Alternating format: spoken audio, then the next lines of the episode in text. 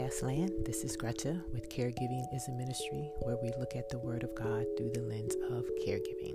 I hope you're doing okay today. Don't forget to follow me on Facebook at Caregiving is a Ministry at one word, or you can leave me a voice message, which should be in the description box of whatever podcasting app platform you use. We're on joy, and today's scripture comes from 1 Peter, the fourth chapter, verses 12 through 13 and I'll be reading from the New American Standard Bible. It reads Beloved, do not be surprised at the fiery ordeal among you, which comes upon you for your testing, as though something strange were happening to you. But to the degree that you share the sufferings of Christ, keep on rejoicing, so that at the revelation of his glory you may also rejoice and be overjoyed. How insightful the Apostle Peter was. Or was he? Didn't Christ tell him and the rest of the disciples that in this world we would have what? Trials and tribulations. Yes, he did. And this is where I think Peter is drawing from as he encourages and strengthens the church. Remember, as we've covered before, the early believers, they had a hard way to go. The world was very hostile to them. Real persecutions were occurring and yet they stayed and remained faithful. They remained faithful despite the ridicule from the fellow Jewish population who had not accepted Christ, or from the Jewish population who had accepted Christ but still believed that because Christianity came out of Judaism, you still needed to practice Judaism to be an authentic Christian. The church withstood all of that.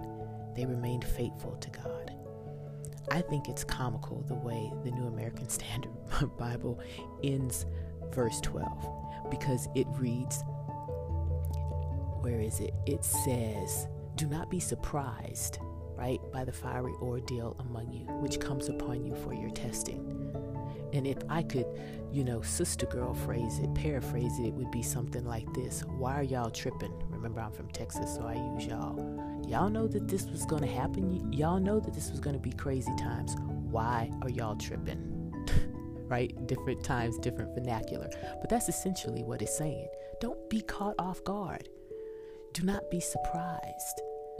Do not allow the enemy to catch you off guard. We live in a world that is sinful. Don't go to sleep and let the world seize you. Do not be caught off guard. Do not be surprised by what you witness. It's more of a warning to me. And then verse 13 is the encouragement. All that you endure, all that we endure, we must endure it for Christ. We suffer for His glory because He suffered for us. All of the hell or the crazy that you and I go through, we still continue to press forward because Christ pressed forward for us. He pressed forward for you. He continued with the cup that he asked the Lord not to allow him to drink from. He did it anyway because he saw you at the end. And so we too are to continue to press forward because we see him at the end of our journey. So don't be caught off guard. Things are going to happen. Are you being off are you being caught off guard today? Do circumstances of life catch you by surprise? There are days when I want to go home and never come out. The weight of caring for my mother, the weight of just being single, or the weight of striving to be a, you know, a godly woman, sometimes it's just too heavy. And those are the times that after I have a pity party, you know, a crying session, I realize, oh, I've been trying to do this all on my own. God told me that we would have troubled times. That's when the enemy really likes to captivate and, and, and, and come into your world and take hold of you because you're vulnerable. And that's when you're being caught off guard. The enemy will seek out ways to distract you. And oftentimes it's through circumstances. Don't think that it's anything other than that. The enemy will catch us sleeping because we're human. But since we're daughters and sons of the Most High God, the enemy may catch us by surprise, but he will never, ever have the victory in our lives because we are more than conquerors in Christ Jesus. He has fought our battles. He doesn't remove them from us. Sometimes He may, but oftentimes He just He's along there with us as our coach, reminding us through Scripture, through the Holy Spirit, of who we are and how we can maneuver, and the fact that we do have the victory. Are you struggling today with that? Are you being caught off guard because you've been sleeping? You thought that this world was going to be a piece of cake? I'm sorry to tell you that it's not. Perhaps it's time for you to let go and let God. The fiery ordeal of caregiving comes upon you and me as a testing, as the scripture says. God already knows what's in our hearts.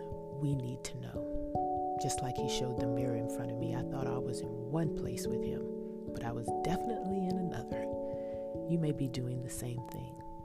The testing isn't a punishment, it's to help us to grow closer to Him.